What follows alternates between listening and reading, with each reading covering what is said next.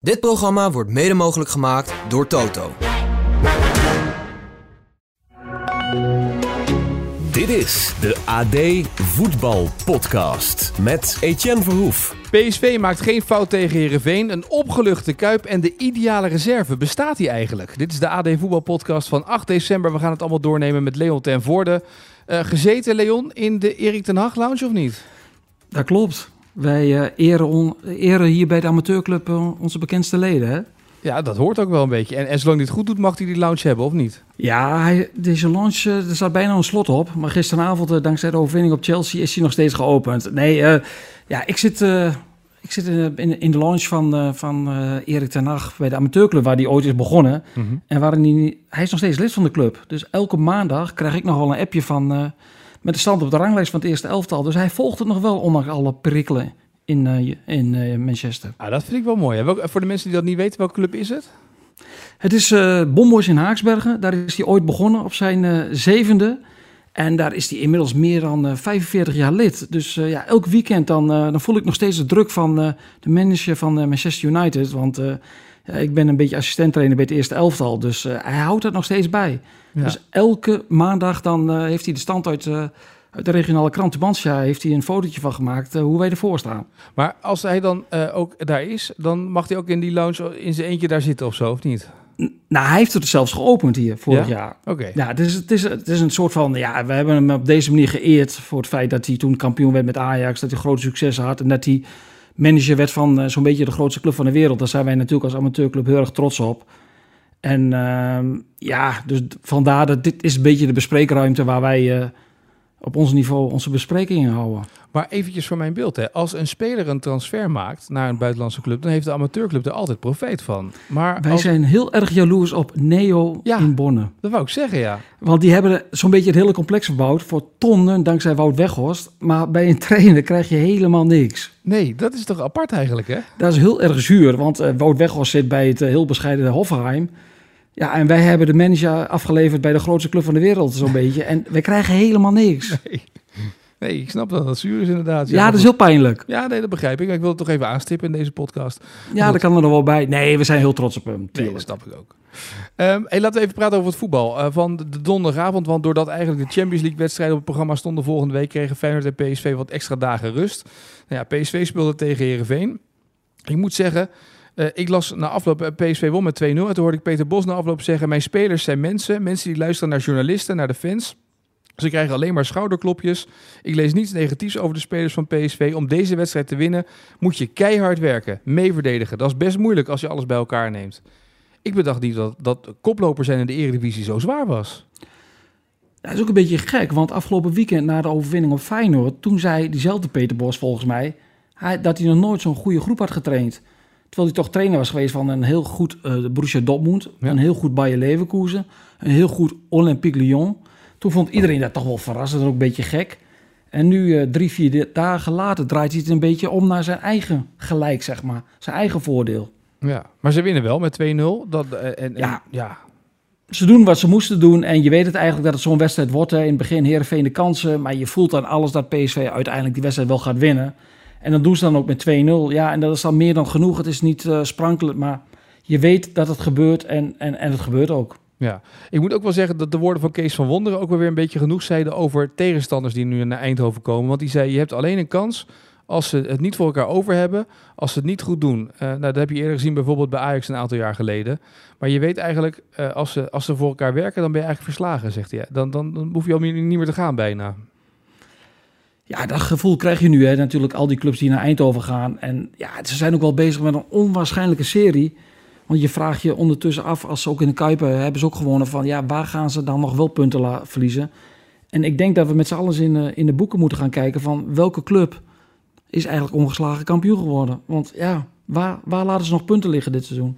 Ja, ja, ze hebben natuurlijk ook wel de lastigste uitwedstrijden, behalve AZ, uh, dan nog al, al gehad ook al. Hè? Ja, die hebben ze voor de winterstop, hè? dat is ja. de laatste. Dat is dan misschien nog weer de uitdaging waar dan iedereen naar, naar uitkijkt. Maar ja, dat deden we ook naar de wedstrijd naar, uh, richting Twente. Dat deden we ook naar richting Feyenoord. En ja, ze rollen overal toch vrij makkelijk doorheen. Ja, en dat nog niet eens met sterkste opstellingen, als je erover na gaat denken. Lang niet bij, Lozano er niet bij. Maar ja, wat is de sterkste opstelling als je dat soort spelers nog achter de hand hebt die je dan nu kunt brengen en op kunt stellen? Hè? Ja. Uh, uh, zie jij PSV ook beter worden? Want vaak zeggen ze ook, deze fase het is heel zwaar. Dat hoor je wel, het is twee keer per week spelen. Spelers hebben zware benen. Ja, ik denk dat je inderdaad... We, gaan, we zitten nu we gaan richting midden december, richting de winterstop. Nog twee weekjes met de beker bij. Dat je nu niet moet kijken van, ontwikkelt die ploeg zich nog? Het is nu ook meer een kwestie van de, de punten binnenharken. Zorg dat je een ronde verder komt in de beker. En dan gaan we ons weer opladen voor de tweede competitiehelft. Dus ja, worden ze beter? Ja, ik denk dat dat dit moment niet zo'n heel belangrijk issue is in Eindhoven. Nee, alhoewel Peter Bos na afloop wel zei... ja, uh, die 15 wedstrijden die we nu gewonnen hebben, die 17, dat record van Hiddink... ja, dat begint nu ook wel bij hem te kriebelen en te leven. Ja, hij wil prijzen pakken, hè? Ja. Dat kleeft toch een beetje aan hem. Ja. Dat hij nooit een uh, grote prijs heeft gewonnen. Dat gaat hij dit jaar doen, daar twijfelt niemand meer aan. Ja, dan wil je ook alle records hebben. Nou ja, Van Basten twijfelt er nog wel aan. Hè? Die zei, er kan nog van alles gebeuren met nog 24 wedstrijden te spelen. Oh, ja, oh, maar ik twijfel nog 20, zei hij toen daarna. Ik twijfel ook wel eens aan de uitspraken van Van Basten, hoor, als analist. Ja, Niet als voetballer, maar ja, als analist heb ik wel grote twijfels, ja. Maar jij, jij denkt niet dat, dit PSV nog echt in heel veel problemen gaat komen nu? Nee, want we komen zometeen ongetwijfeld ook op de, op de wedstrijd van de enige overgebleven concurrent zogenaamd op papier. Ja, als je die worsteling ziet, dan weet je gewoon van... eh, ja, dit gaat PSV natuurlijk nooit meer weggeven in de Nederlandse competitie... waarvan we allemaal vinden dat die eigenlijk onder de top toch wel een stuk minder is geworden... eh, ten opzichte van de afgelopen jaren. Ja, dan zie ik niet in waar PSV in, in hemelsnaam die 10 punten moet gaan verspelen. Nee, nou ja, eh, je zegt het al. Feyenoord speelde thuis in de eigen kuip tegen Volendam. Het bleef heel, heel, heel lang 1-1. Dat je dacht, nou, de, de platte kar kan echt al eh, in Eindhoven eruit uit de stalling worden gehaald. Maar, maar wat, wat, wat is dat stroperig dan ineens geworden, hè? Ja, maar toch voel je aan alles, hij gaat nog vallen, die bal. Ja, dat klopt. Ja. Toch? Ja, je ziet hem wel vallen uiteindelijk. Ja, de- misschien de, de mensen in de Kuip niet, hè, van vol wan- wanhoop. Maar als je op een afstandje die wedstrijd zit te bekijken... dan denk je, ja, er komt zo meteen in de 94 minuut of 92 minuut... komt er nog een moment dat die bal er wel in gaat. Maar inderdaad, hoe snel het kan gaan. Hè? Ik bedoel, van misschien wel de ploeg die, eh, die, waarvan we allemaal vonden... dat zij misschien wel het beste voetbal speelden. PSV had de wapens, hè, de, Ja. de individuele klasse. Maar P- Feyenoord vonden we toch met z'n allen toch wel de best voetbalde ploeg tot voor kort. En in twee weken tijd denken we daar met z'n allen helemaal anders over. Zo snel gaat het. Ja, maar is het ook logisch dat, dat eh, Feyenoord het zo moeilijk heeft tegen dit Volendam dan nu? Ja, het is niet logisch. Ik bedoel, we weten allemaal wat er in Volendam is gebeurd. Eh, we kijken naar de selectie van Volendam. Die, ja, dat is gewoon... Ja, die gaan, die gaan degraderen. Ja, dan mag dit natuurlijk Feyenoord niet overkomen. Maar- En dat geeft wel aan dat de nederlaag eh, tegen PSV... dat een enorme dreun is geweest. Ja, dat is eigenlijk de conclusie die je dan kan trekken. Dat, ze dan, dat, dat eigenlijk de motivatie om kampioen te worden weg is. Ja, ze, moeten opeens een ander doel gaan stellen. Hè? Want Ja. opeens heeft Arne Slot het over... we moeten die tweede plaats veilig gaan stellen. En dat is natuurlijk wel een enorme mentale domper geweest voor die ploeg. Voor die spelers die tot eh, afgelopen weekend dachten van... wij doen nog volop mee voor het kampioenschap. Ja, en die weten natuurlijk ook wel diep van binnen dat dat niet meer eh, gaat lukken. Dus die moeten eh, ja, die mentale knop om gaan zetten. En dat blijkt toch heel moeilijk te zijn. Ook tegen een ploeg als Volendam... wat misschien toch wel de slechtste ploeg is van, eh, van, van de Eredivisie... Ja, krijgen ze het niet, niet voor elkaar om, ja, om die wedstrijd heel simpel over de, over de streep te trekken. Ja, en dat heeft ook misschien wel te maken met die uitschakeling in de Champions League erbij. Dat je ook weet, oké, dat kan ook al niet meer. Dus het is een beetje tik op tik is het eigenlijk. Ja, het is even te veel voor die ploeg. Ze, ik bedoel, tot twee weken geleden werden ze aan alle kanten geroemd. En ze, ze hebben nog een tijdje bovenaan gestaan in die pool met de Champions League. En opeens is alles weg. Ja, dat is wel een enorme eh, knauw geweest. Ook voor, voor slot. Eh, normaal gesproken langs de lijn, hè, dan, dan, dan beweegt hij. Dan is hij bezig met de, met de vierde man, met de grensrechter, met de scheidsrechter. Ja, hij stond er ook een beetje... Gelaten wil ik het niet zeggen, maar hij stond wel een beetje, beetje wanhopig langs die lijn daar eh, in die slotfase tegen Volendam. Ja, maar toch had ik dat bij eh, dit Feyenoord niet verwacht. Dat dan die, die tik die ze zondag kregen, dat die nu zo doorwerken naar richting Volendam, eerlijk gezegd. Nee, je denkt toch, dat wordt een simpele 3-0. Ja, En je, je denkt geen sprankelende 6-0. Daarvoor is er te veel gebeurd. Maar je denkt wel, die, die hebben zoveel extra klassen ten opzichte van Volendam. Dat gaan ze op die manier wel klaren. Maar dan zie je toch dat eh, dan komt een onverwachte 1-1.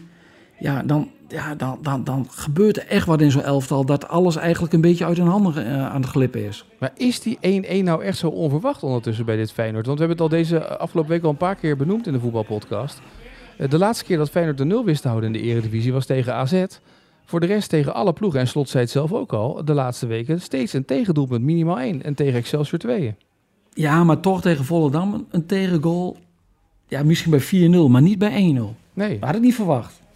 nee maar het is, het is toch wel opmerkelijk dat dit Feyenoord dus defensief, waar het juist de afgelopen jaren zo om geroemd werd, dus ook hier dit soort foutjes maakt, dit soort tegengoals krijgt. Ja, ik denk dat het gewoon die optelsom is waar we het net over Ja. gehad hebben. Het is en, en, en. En dan, ja, dan heeft de ploeg toch op dit moment niet meer die mentale veerkracht om er overheen te gaan. Hoewel Arne Slot zal natuurlijk ongetwijfeld na afloop hebben gezegd dat ze juist wel veerkracht hebben getoond door tot op de laatste minuut door te gaan. Maar ja, die ploeg heeft zoveel wapens nog ten opzichte van Volendam dat, je, dat ze altijd nog wel kansen krijgen in zo'n slotfase. Maar het zag er allemaal wel heel wanhopig uit. En de opluchting na een 2-1 tegen Volendam in de 93e minuut, dat zei wel voldoende. Hè? Want die, de Kuip ontplofte. Ja, zeker. En eh, als je ziet ook hoeveel schoten eh Feyenoord heeft afgelost. 30 schoten, waarvan 10 op doel.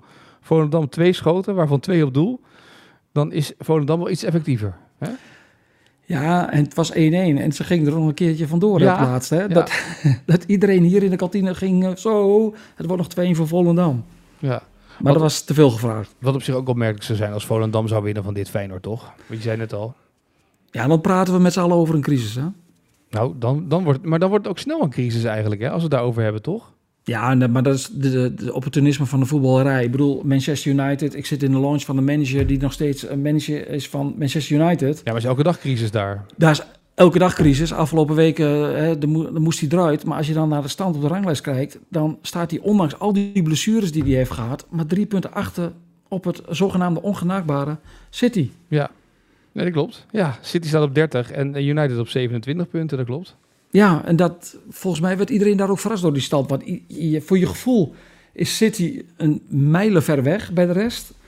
Maar die staan eigenlijk niet zo goed voor. Nee, nee, dat is waar. En United, eh, ja, verrast ook wel weer een beetje door van Chelsea te winnen natuurlijk. Dus dat is dan eh, het bijkomstigheid, toch? Het gelukje van zo'n wedstrijd.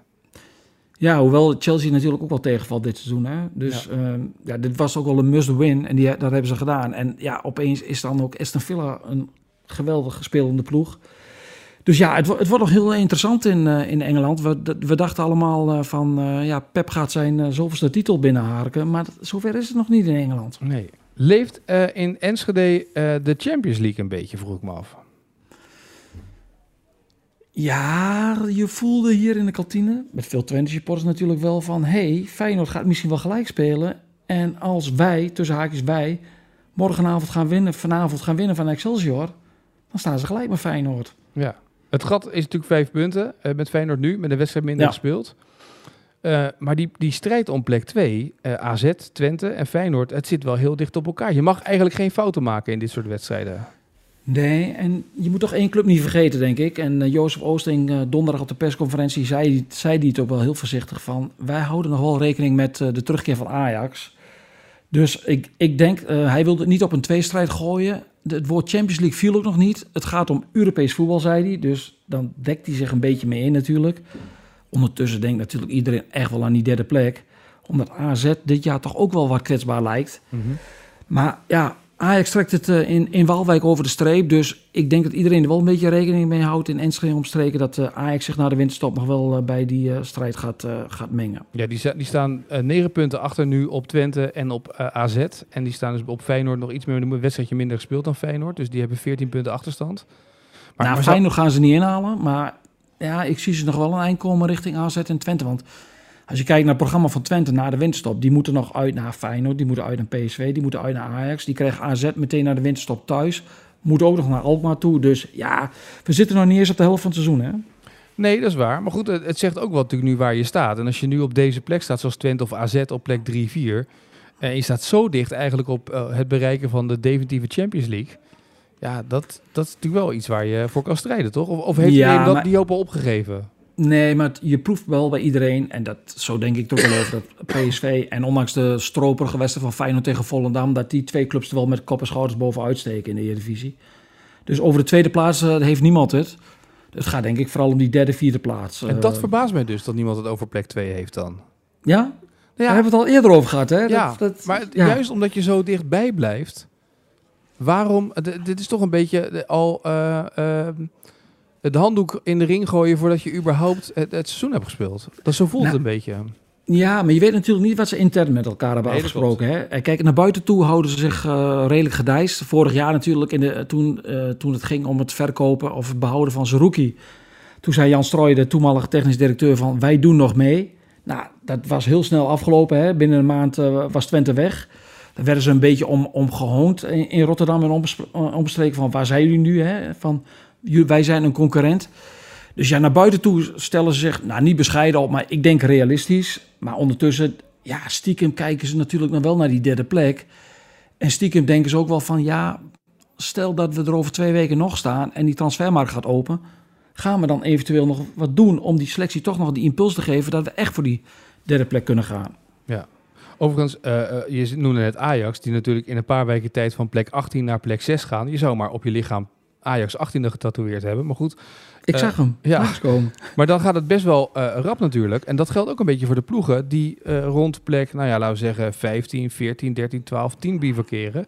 Een paar overwinningen kan je heel snel heel hoog brengen. Maar een paar nederlagen kan je ook weer vrij vlot in de gevarenzone brengen bij de degradatiezone.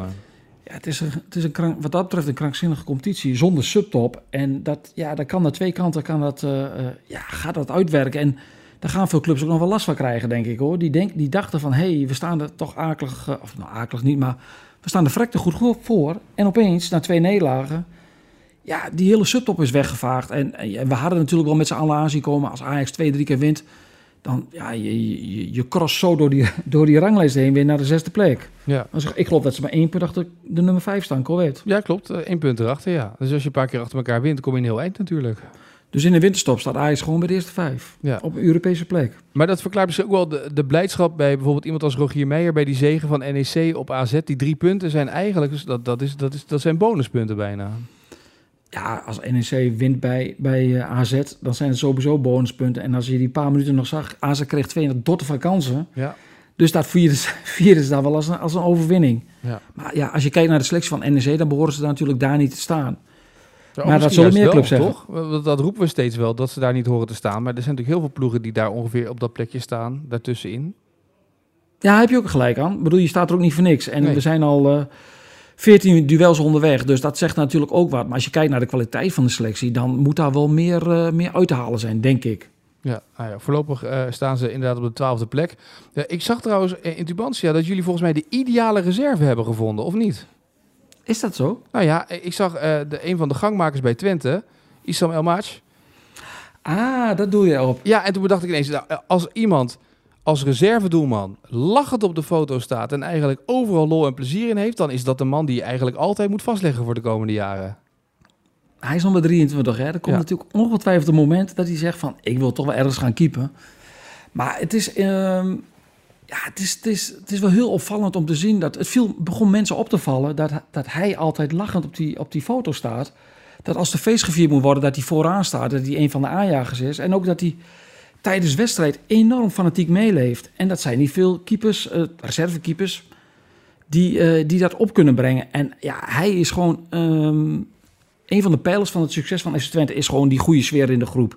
Ontzettend cliché, maar dat merk je gewoon daar. Hoe die jongens met elkaar omgaan. Die hebben lol met elkaar. En daarin is, eh, is de derde keeper... Hij wil zelf geen derde keeper ge- genoemd worden, reservekeeper. Maar Titon is eigenlijk de tweede keeper. Ja, is, speelt hij daar eh, merkwaardig genoeg... de derde keeper er, eh, speelt daar een hele belangrijke rol in. Ja, maar ik, vaak zie je natuurlijk, nou ja, dat zie je zelfs bij je amateurclub denk ik wel. De wisselspelers hebben vaak een gezicht als een oorworm. Wij moeten elke donderdagavond om de tafel met de spelers, weet je. Ja, dat, maar dat is toch. Ja. en- maar deze man, dat lijkt erop dat ik zeg, nou weet je, maar je bent gewoon weer vandaag de reservedoelman, weet je. En helaas, je bent er niet bij, maar veel plezier vandaag deze dag. Nee, geen punt. Doe maar. Leuk. Ik vind het hartstikke gezellig om hierbij te zijn. Ja, ideaal toch voor de Ja, trainer? Dat is de ideale man. Hij bestaat dus toch. Ja, hij was zelfs eh, een van de gangmakers bij het grote Sinterklaasfeest van de Kidsclub. Ja, maar Dat daar dus- kun je dat hem de microfoon in handen geven en dan eh, leidt hij de Polonaise. Maar dat is toch eigenlijk ook heel bijzonder. Aan de andere kant ook alweer, dit laat wel zien de echte liefhebber, toch? Ja, dit is, die, jongen die, die, eh, die zit gewoon zo in elkaar. Ik, ik hoorde dat hij vroeger als kind al zo was, altijd eh, vrolijk in de klas. En dat is zijn karakter. Ja, dat is natuurlijk voor een trainer de ideale, inderdaad wat je zegt, de ideale reserve. Want ik wist niet waar je naartoe wilde. Maar als het over El Maats eh, gaat, ja, dan kun je dat wel noemen. Ja. De ideale reserve. Want eh, eh, je hebt namelijk binnen trainers, de ene groep zegt je moet als reservespelers jongens hebben die, die eager zijn, die op de trainingen willen laten zien dat ze het eerste in willen, dat ze, dat ze de basisplek willen verdienen. Nou, kijk naar PSV met Peter Bos. Die heeft een keur aan spelers die allemaal eigenlijk willen spelen. Dat kan vaak dan ook een duiventil worden. Dat je denkt, ja, wat moet ik nou doen? Hoe hou ik al die jongens in het gareel? Ehm, maar de vraag is ook een beetje, ja, als je zo'n jongen hebt, dat is heel prettig. Maar ja, waar zit de ambitie ook een beetje? Dat is de andere kant toen ik het las. Ehm, ja, maar zo kun je alles wel uit gaan leggen naar een bepaalde kant toe. Hè? Ja. Ik bedoel, hij is keeper achter Unistal. Hij is keeper achter Titon. Nou, dat zijn toch twee aardige keepers. Hè? Mhm. Dus hij kent zijn plek. Hij is nog jong, 23. Dus ik vind, ja, kijk, als het nou om een linkerspits gaat, de tweede linkerspits, en je zegt van, ja, ik vind het prima en ik heb lol. Kijk, als hij, als hij op het trainingsveld staat, dan, eh, dan is hij echt wel bloedfanatiek hoor. Mhm. Dus daar hoeven de supporters geen zorgen over te maken. Ja, Oké, dat daar gaat het eigenlijk een beetje om. Hè? Als je op de trainingen er maar staat en dat je daar de heleboel Nee, houdt. abso absoluut. En hij speelt ook vriendschappelijke wedstrijden. En daarin eh, dan staat hij echt niet eh, als een gein eh, on- onder de lat. Dan is het echt wel volle bak. Ja. En, hij, en hij gaf in dat verhaal gaf hij ook wel aan dat hij ook nog wel ambitie heeft. Want eigenlijk, tussen de regels door, hij vindt zichzelf ook niet veel minder dan Unistal. Nee, dat vind ik op zich ook niet zo eh, heel gek, toch? Als je die ambitie een beetje hebt. En bovendien, Oenerstal heeft bepaalde kwaliteiten, maar hij heeft ook bepaalde dingen die hij niet kan.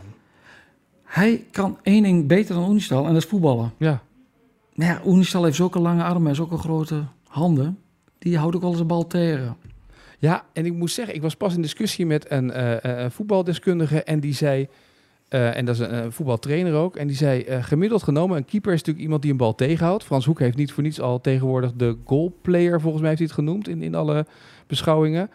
En die zei, ja, 70% van de tijd is een keeper vooral bezig met het meevoetballen. En 30% van de tijd met het redden van een bal. Ik vind het een heel mooie statistiek.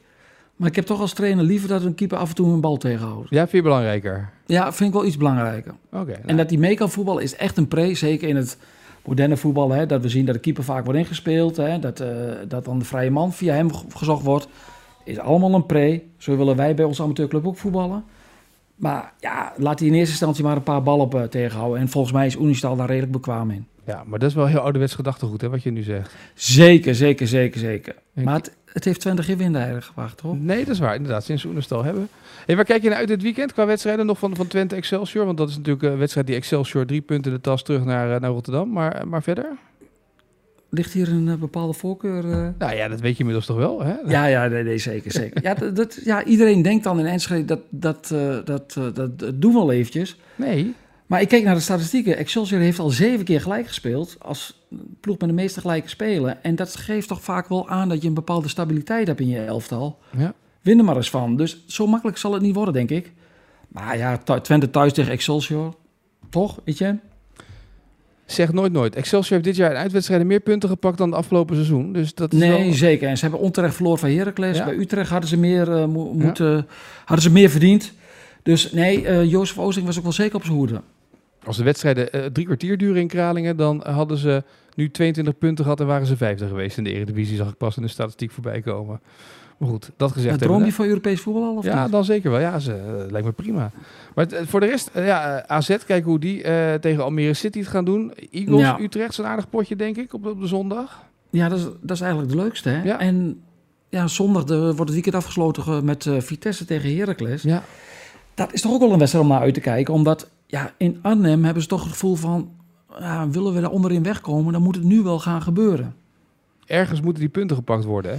En in Almelo denken ze van, dit is het moment om daar onderin een beetje weg te komen. Als het nu niet lukt. Dus dat is volgens mij wel een- op papier tenminste een hele interessante wedstrijd. Ja, en dan denk ik dat je als Herakliet iets meer gevoel hebt, eh, omdat je veel doelpunten hebt gemaakt in sommige wedstrijden, dan dat Vitesse eh, dat heeft. Die schijnen wat moeite te hebben. Dat is met het ongelooflijk, hè?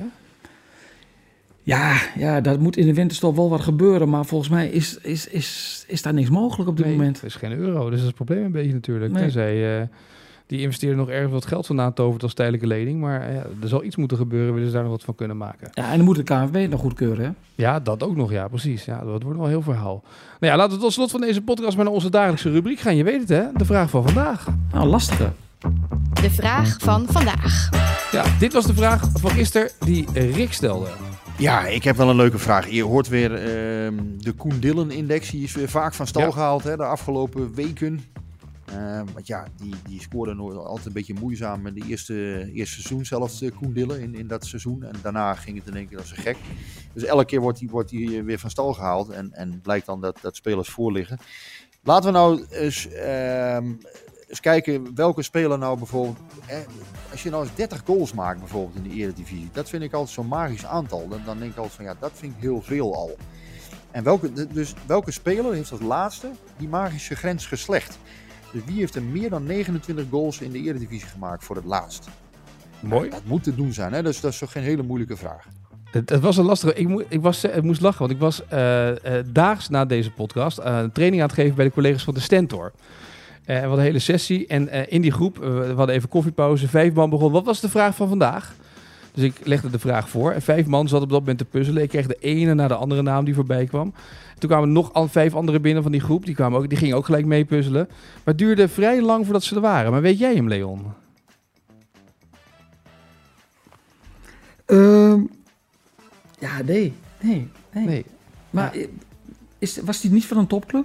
Nee, het was niet van een topclub. Nee. Heette die Bjorn? Nee. Nee, nee ook niet. Niet, niet de spits van, Belgische spits van NEC? Nee, het grappige was trouwens, hij stond vandaag ook in de krant, kwamen we later nog achter. Was het de Griek van uh, Vitesse? Nee. Nou, nou deze naam kwamen bij de Stentor ook allemaal voorbij. Dus hulde voor de mensen dat de Huntelaar kwam nog voorbij. Suarez kwam voorbij. Maar de laatste keer dat iemand meer dan 30 keer doel trof in de eredivisie... was in het seizoen 2012-2013. 31 keer. De man achter deze 31 doelpunten stond onder contract bij Vitesse. Wilfried Boni.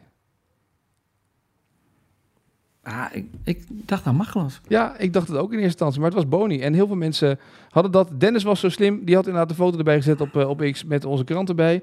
Uh, uh, FC Barry zet ook nog, Daddy Cool maakte deze. Dus het is wel aardig dat, dat al heel veel mensen het wisten. Jaco dacht inderdaad ook Louis Suarez, maar dat was hem inderdaad niet. Dus het was inderdaad Boni. Veel mensen die hadden... Ik vind wel een pijnlijke, pijnlijke oplossing voor de Vitesse-supporters... die nu hunkeren naar doelpunten. Nou ja, ja, nou ja, dat ook nog inderdaad. Je hunkert naar doelpunten en je denkt nog even... Maar het is ook... Boni ben je bijna vergeten, toch? Uit je, uit je, je weet hem nog wel, maar... Je zou bijna vergeten dat hij 31 maakte. Hij is al een keer teruggekeerd in de Eredivisie. Hè? Ja, precies. Was, was niet zo'n succes. succes. Nee, precies.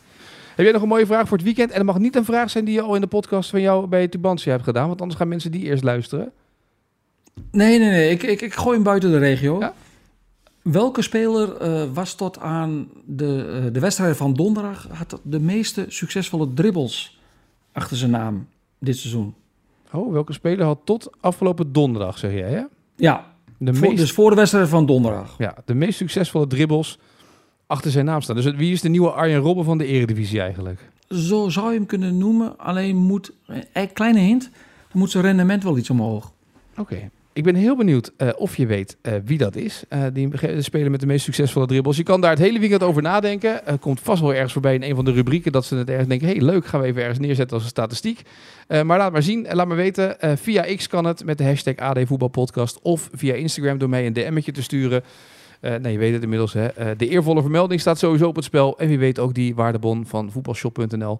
Die kan je zomaar winnen. Um, mocht je het weten, laat het ons vooral weten. Maandag het antwoord in de AD Voetbalpodcast. Leon, eh, ik dank je voor vandaag weer. Ik spreek je in ieder geval over twee weken weer. Ik wens je een mooi weekend en een mooie dag. En tot de volgende. de manager tevreden zijn of niet, die mij nu heel strak aankijkt hier vanaf ja? de muur? Ja, denk je van wel?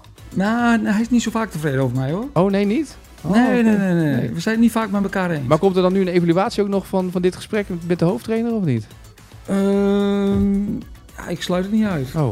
Maar nou. die moet luisteren naar mij, hè? Oké, okay, nou, dan hoop ik dat je over twee weken gewoon weer spreekt dan, hè? Komt goed. Heel goed, tot dan. Yo.